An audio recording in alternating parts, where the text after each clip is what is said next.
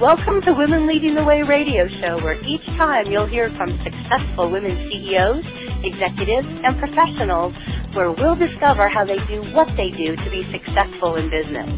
We'll be interviewing women who have overcome big challenges, women who have incredible stories of lessons learned in dealing with adversity.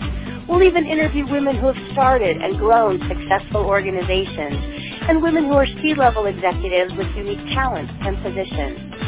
Our goal is to bring successful businesswomen together to share how they're leading the way in business today. Good morning and welcome to Women Lead Radio, brought to you by Connected Women of Influence. I'm Dianne Callahan, your host for the Lighthearted Life radio show. Our topic today is living with hope and joy, even during stormy times, even during a journey through illness. And today we have a leading man joining us. His name is Peter Gordon. He's a writer and speaker and a leukemia and COVID survivor. And I absolutely loved his first book. Um, the title is Six Years and Counting, Love, Leukemia, and the Long Road Onward. So welcome, Peter. Welcome to the show. Thanks a lot, Dianne. It's my pleasure to be with you. I have been looking forward to this for a long time. Um, you were, I think, one of the very first people who said, yes, I want to be on your radio show. And so I'm excited to talk about, we're going to talk a little bit about your journey through illness, illnesses, I should say, with plural, and um, the learnings that you got from that journey, you know, the, the, the um, souvenirs you brought back from that journey in terms of how it may have changed your life and how you were able to do all of that with a sense of joy and hope, even in darkest times. So tell me a little bit about um, Six Years and Counting. Tell me about the book that chronicled the journey. Okay. Well, interestingly enough, this the book started out as nothing more than a blog, a very simple blog just to keep people informed when I was first diagnosed. I had actually heard that there were a lot of rumors going around among my friends and my community. You know, Peter's terminal, Peter's got this, Peter's got that. And I said, wait a minute, let me just start a blog to just keep people posted on what's really going on. And that blog just morphed and continued and grew into not just a, a blog to inform people, but it started to become a sort of a chronicle of my own experiences and my feelings, and, and I started to get very inward uh, as I wrote it, mm-hmm. uh, as well as just writing it to the outside world. And it grew and grew and grew, and we had challenge after challenge uh, for several years. And people started saying, Peter, you ought to turn this into a book. so eventually I did. it took a lot more work to turn it into a book than it did to just write it the you know the first time as a, as a as a sort of real time blog. I totally get that. What what year did you publish your book? Uh, night, uh, 2017. So that was four years ago. So you're basically 10 years and counting now, right? Yeah, well, actually, the the title of the book was a little misleading because when I chose that title, uh, it's it was it was about five years after my transplant. That's what I had to supposedly quote cure my leukemia, uh, and I figured, well, uh, about I'll be done in about another year. So I chose the title Six Years and Counting. Well, the story continued, and it took several more years to write uh, the story. So it was about eight years of content, and so now I'm about 12, 13 years past my transplant. Well, I was just going to ask you that. You mentioned your transplant. I know exactly what you're talking about, but I bet our listeners don't. What is this transplant you speak of? Well, when I was diagnosed, and by the way, I was healthy and fit as could be, and suddenly it just came out of the blue. I was diagnosed with a leukemia, which is a form of blood cancer, and the only mm-hmm. way to cure that is to kill off my bone marrow, which produces blood cells, because that was producing cancerous defective cells, and transplant marrow or stem cells from a donor's marrow into me and hope it grows and, and starts producing new cells. You have to spend a lot of time and effort finding a matching donor. Uh, you then go in the hospital for about a month or so. It's a pretty brutal process, but eventually uh, the, my donor's cells were transplanted into me, and they started multiplying and growing and and producing healthy cells, and here I am. So um, my my listeners know this, but I too am a blood cancer survivor. I have um, had non-Hodgkin lymphoma, and I've also had two stem cell transplants. So I totally know what you're talking about. Um, I'm interested in finding out how did you find your donor? Well, I went through my hospital. Uh, we, luckily, I put myself in really good hands by going to a great hospital that really knew their stuff, and they have mm-hmm. teams that do the research. And there are all sorts of uh, registries around the world, and the sort of the anchor registry here in the United States is, a, is an organization called Be the Match. It's the National uh, Marrow Donor Program, and they have connections to all the world's databases. And so working in partnership with my cancer hospital in Boston, they uh, eventually found a matching donor. But it was a very difficult, long process. It took about three months. And so the waiting for that donor was one of the uh, probably the hardest thing we went through because you just you're just stuck there. You're it's uncertainty. You can't you can't do anything except right. just wait, wait, wait, and hope it's hard to um, be in a situation where there's nothing that you personally can do. Have you met your donor? Uh, yes, as a matter of fact, I did. They had a policy where you had to wait, I think, a year or two years after the transplant for for them to contact both parties, and if they both agreed to uh, be in touch with each other, uh, you're allowed to get in touch. So I did. I met him, and he was living in Los Angeles at the time, and I was in New England. Mm-hmm. I had business out in L.A. I looked him up, and we had the most delightful, wonderful dinner. Uh, I, I mean, it was just amazing. How, how do you say thank you to somebody like that? So we had a great, That's a great exactly dinner. what I was thinking.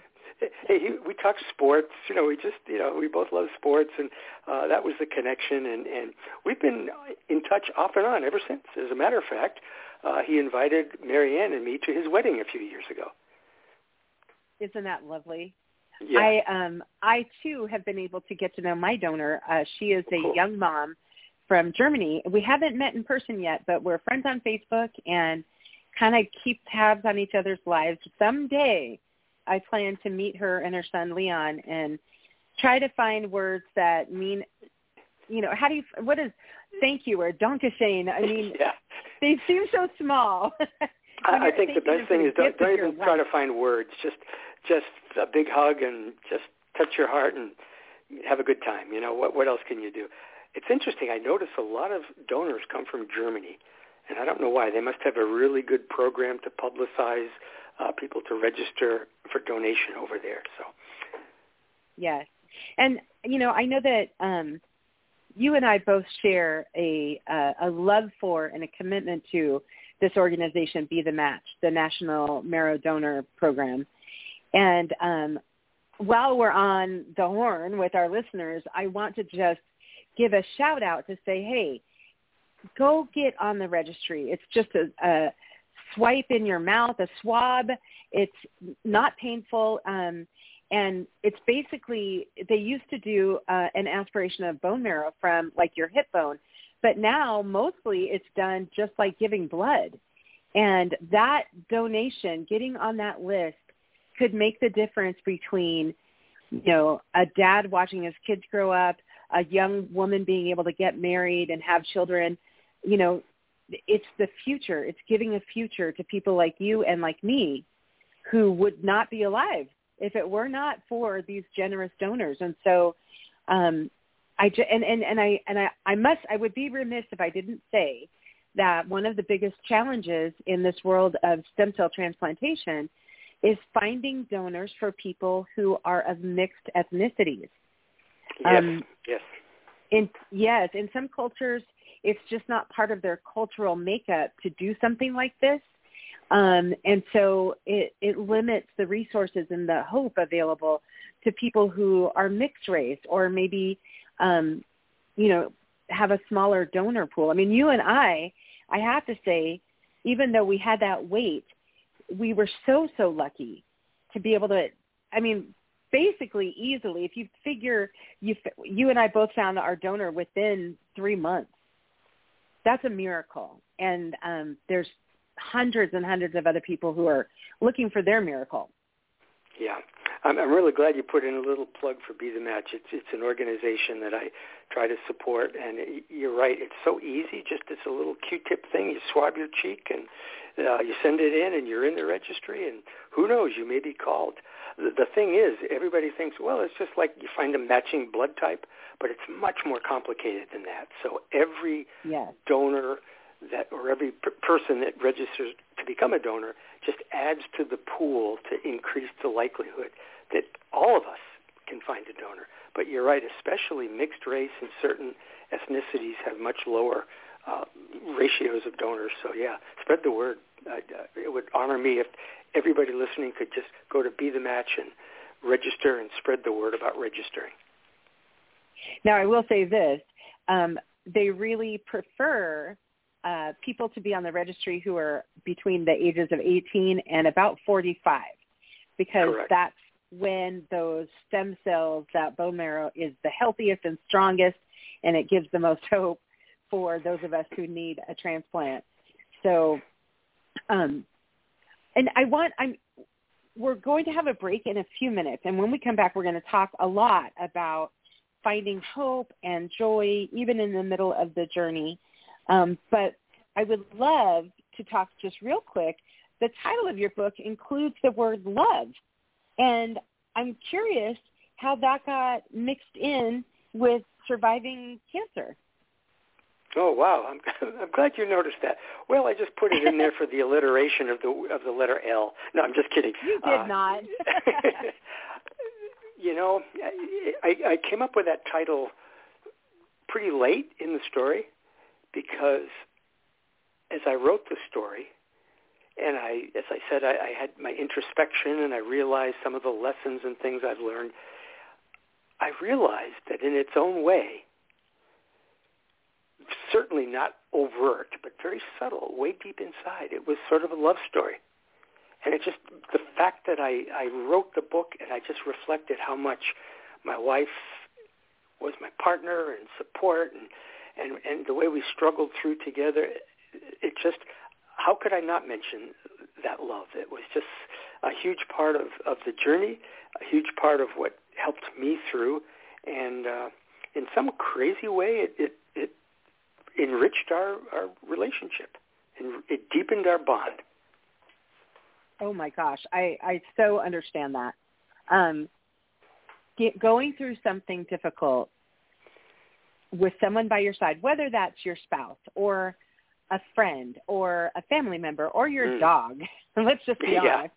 It yeah, does sure. strengthen that bond and it does um it gives you watching over one another and and being witness to each other's life and um and also it helps us to be our most authentic selves when we know we have mm-hmm. someone who cares and is there and that's a huge um it's a huge growth opportunity for us because until things go a little sideways, you know, we kind of just skip through the meadow thinking everything's hunky-dory and we don't really think too much about other people's struggles and we don't really think too much about humbling ourselves and being able to ask for and accept help.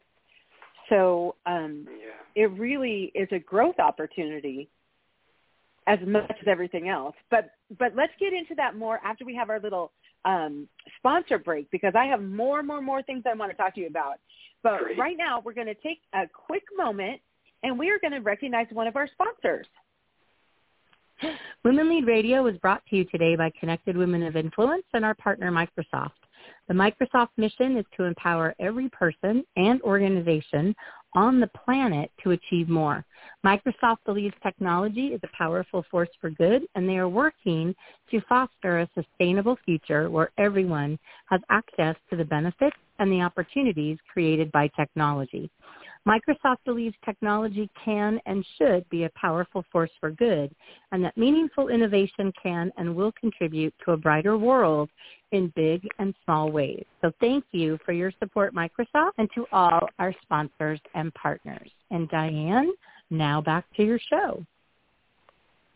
Wonderful. Thank you, Microsoft. And welcome back to The Lighthearted Life.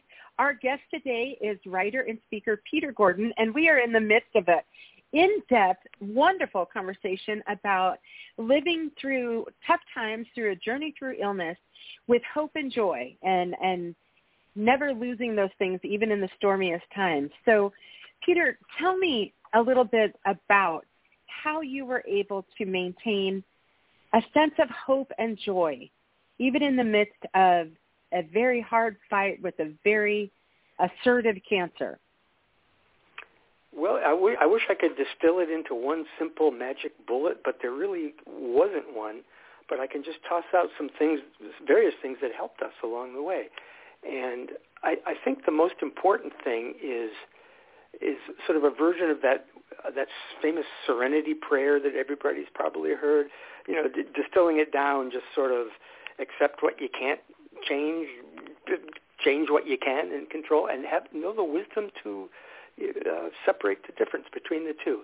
And one mm-hmm. thing that helped me and my wife is just let's just accept what we can't change. And instead of fighting it and, and stressing over it and, and screaming and yelling and, and saying, why me? We just said, okay, so what are we going to do? And we focused on what we could do together, things we could control. And that in itself really helped us cope, and, and it helped us get along better. That was one little thing. Uh, I think another thing that, that kept our relationship intact during that period, and by the way, I should add, my wife then had a very long, arduous health challenge of her own soon after I started recovering. So we went through this together for about two, two and a half years. But the other other things that really helped, believe it or not, was humor. In the darkest mm-hmm. moments of both of our uh, our experiences, there were times we'd look around and we just, you know, we'd look at some some character in the hospital or or some goofy little thing we saw, and we just make little lighthearted, humorous comments. Uh, and mm-hmm. that just uh, humor is so helpful. And one more well, thing. Uh, oh, I'm sorry, Dianne. Go ahead, Dianne. No, you go. One more thing. One more thing we found really helpful is uh, we came up, along with humor, we came up with little metaphors and little phrases to just help us through uh, of all, sight, uh, all types. And one was something called blanket kicking. And this came from a, a habit of our cat. He'd turn over on his side, and when a blanket was folded on the bed, he'd just start kicking it ferociously. And the thing is, he's just a sweet little gentle cat. But we started humorously using the phrase blanket kicking for those moments when we just wanted to vent and and let out the frustrations and the anger or the the sadness or whatever it was. Because you can't deny it it's there. So we just say okay i'm, I'm just going to blanket kick here. And we'd spill it out. Or sometimes you'd spill it out and we'd say well that was just a little blanket kicking. And that that, that just allowed us to cope with those those down moments. Yes, and not let them take over, right? Yeah, yeah. You know, I think humor is definitely something that we've got to pack in our suitcase when we're getting ready to go on a journey through illness. You can't make it through the other side without being able to laugh. I, I often mm-hmm. say cancer is no kind of fun, but it is kind of funny. there are funny things that happen. Oh yeah, yeah, um, absolutely. One, I'll tell you one of the funny things in, in our, our first meeting with the with the team, where we went in yeah. to meet the team and the doctor who was going to hopefully save my life, uh, and it was a really heavy duty, intense meeting. Uh, and we learned all sorts of information, and I learned my likelihood of survival wasn't that high, and all of that kind of stuff. As we walked out together, my wife made some little comment to me about the goofy tie my doc- or the, the doctor was wearing. And we both laughed about his silly, I forget what it was, but it was a goofy tie, and we laughed about it in the midst of this. And that's, that's just an example of how we coped. You know, uh, I was in, for my first transplant, I was in a clinical trial, and the doctor researcher who was running the trial, I swear, was the love child between uh, Benjamin Franklin and Doc from Back to the Future. yeah. And my husband and I, Chuck and I, had a lot of laughs at his expense. yeah, oh, yeah. It's just, there's there's all sorts you know, of things around. There's yeah, just uh, a, it's such a great therapy. I, they say physiologically, laughter and humor, it does something to your blood pressure or whatever. But you know, I don't know. It just yes. it feels good. It's just so humor is, but you know you can't force it. And I think one of the things I've always found, you can't just impose, know, being up and and fun and happy all the time. And just so when it's right, humor is great, but when it's not, you just accept it, and you know you'll find mm-hmm. it another time to find the humor. Um, I know that you have also had a journey through COVID last year. Um, you and Marianne both, and so yes. I'm wondering, did your earlier experience with leukemia and going through the transplant prepare you at all for going through COVID? Yeah, it's a great question, Diana, and absolutely yes uh, it, for so many reasons. One of them, just very sort of tangible reason, is my wife was coming back from Europe, and she sort of made a run for it, hopefully before the COVID was spreading. This was really early. this was last March, and uh-huh. on just one level, I had to prepare our our house to be sanitary, and we both had separation, and I had to find masks, and we had done this before when I came back from the transplant because because mm-hmm. you have no immune system, so you have to be in quarantine. So it was very sort of old hat to just set up total quarantine and all the, the protocols and practices. That that was easy. Uh, so and then certainly just the, the care and the concern and the focusing on the tangible things you could control that also helped us. Yeah. Me too. I have so many different masks, and when you know, because I have to have a mask on especially during cold and flu season every year. And so people are like complaining. And I'm like, dude, welcome to my world. you know? You know, when, now, when when Marianne was coming over from Europe and and we weren't she we didn't know she had COVID then, but we still had to be really cautious and quarantine. That was when it was the furor was taking over and you couldn't find mm-hmm. masks anywhere.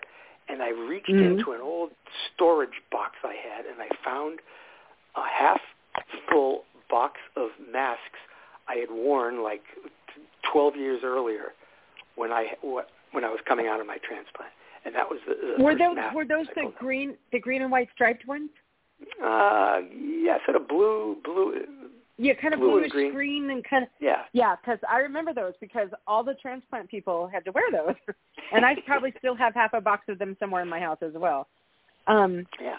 Now, I want to talk to you. We have we're we're getting kind of close to the end, but I want to talk to you about your next book, and which will be called Many Medicines Besides Drugs. And I know that you made a, a really wonderful keynote address. Um, I was there, as a matter of fact, at the National Bone Marrow Survivorship Conference oh, last you. year on this topic. And so I know that you were um, working a way to put the finishing touches on this book. How's it coming? Well, first of all, thank you for for the uh, for those nice words. You never know when you do these remote talks who's listening and who's out there. So I know uh, I, I appreciate it. And to tell you the truth, life got in the way, and so it's come. It, it was put on hold for a while. I have it all. It's sort of ready to go, but a lot of things happened in our life, in health and work. So uh, it's still sort of not perfected yet, but probably by the end of this year, I want to get it out there. So that's where it All is. right, so but Peter, the, the gonna, concepts are still the same. I'm going to issue you a challenge because we've talked about this before. So I'm working on my second book, uh, Journey Through Illness, a guidebook for a trip you never wanted to take. And so you and me, let's just make a pinky swear right now that we will have our books finished by the end of this year.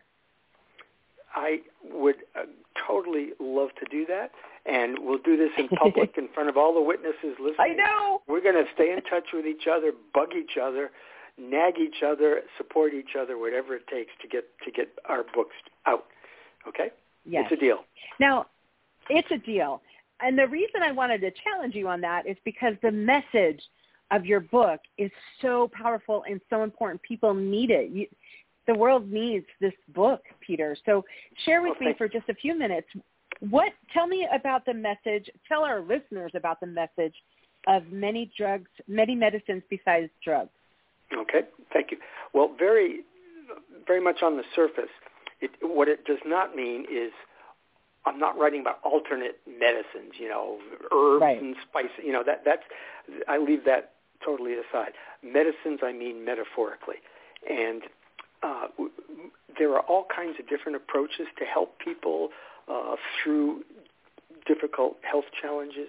And my focus with this book, I think, reflects a lot of my own focus all the way through. It's just sort of focus on the simple, basic, down-to-earth, tangible things you can do. And so I'd say that's the main theme of, of this upcoming book. And it's just going to deal with little uh, sort of everyday things like uh, plan your meetings with your healthcare providers. Write things mm-hmm. down. Write questions. The power of asking good questions. Uh, oh, yes. Uh, the power of metrics and milestones and dates and numbers and that kind of thing. You know, I've already mentioned another thing that, that's going to go in the book, uh, Dianne, and that's the power of metaphors. Come up with your own, you know, your own phrases and and, and metaphors and images that, that mean something, and that's really powerful, much more powerful than just taking a generic phrase that somebody else has. So those are a few yes. a few of these things. So let me ask you, first of all, if people want to get in touch with you, because I'm sure our listeners are thinking, oh my gosh, I know someone who needs that book, or I know someone who needs Peter to come speak at their event. How can people get get in touch with you, Peter? Uh, well, there are there are several ways. Let me first. I'm very happy to give my email address. That's okay, right? Okay. I'm allowed to do that. Okay. Oh, absolutely. It's, it's Gordon PD, and I'll spell it G O R D O N P D, as in police department. Gordon PD at live dot com, L I V E dot com, and you, anyone can also contact me through my author page on Amazon. Just look on Amazon for six years and counting, and probably you'll find it. If not, Love Leukemia and the Long Road Onward. You go on that page, you can see information about my book, but also I have an author page and contact information. Perfect. And as we are wrapping up today, I want to ask you one last question, which is this. How have you changed as a result of your cancer and transplant and COVID journeys. How have they changed wow. you for the better? Well, that's a great that's a great question, and, and it's interesting that in, in writing the book, I, as I told you, I was trying to be reflective, and I reflected on a lot of that. And uh, I would say two ways. Number one, not that uncommon. You just become more appreciative. I, I've become much more appreciative of of simple things, the little things, everyday things. Yes, we're still striving for the big dreams and the long-term things, but you just notice things and appreciate them uh, all the more. It, going right back to what I said about just having a chuckle about your doctor's tie, or little things like your like your pets and animals and things like that. And that leads to the second thing. I have become much more sensitive and maybe soft-hearted and mm-hmm. especially mm-hmm. toward animals, toward people who are struggling, people who are having a hard time. I, I, it's just softened my heart somehow, and I, I'm happy about that. I, I'm glad it happened. You know, I love that you just said that. I'm glad it happened. I remember when I was first diagnosed, a woman I worked with said, someday, she said, God is going to use this in your life in a, a very magnificent way and someday you're going to be grateful that you had cancer. And I said, you should not be drinking on the job. Because I thought, what are you thinking? Grateful to have cancer. And I'll tell you what, if she wasn't right, it changed my life in all the best, most important ways, and I am grateful. And I'm also very grateful to you, Peter, for being our guest today, for being our leading man on the Lighthearted Light. And I want to say a special thanks to all our listeners in the United States and inter- internationally because we're an international show. So thank you very much, listeners. We'll be back again for another Women Lead Radio show, Mondays at 9 a.m. Pacific Time and Fridays at 2 p.m. Pacific Time. And it has been my sincere pleasure to be your host today.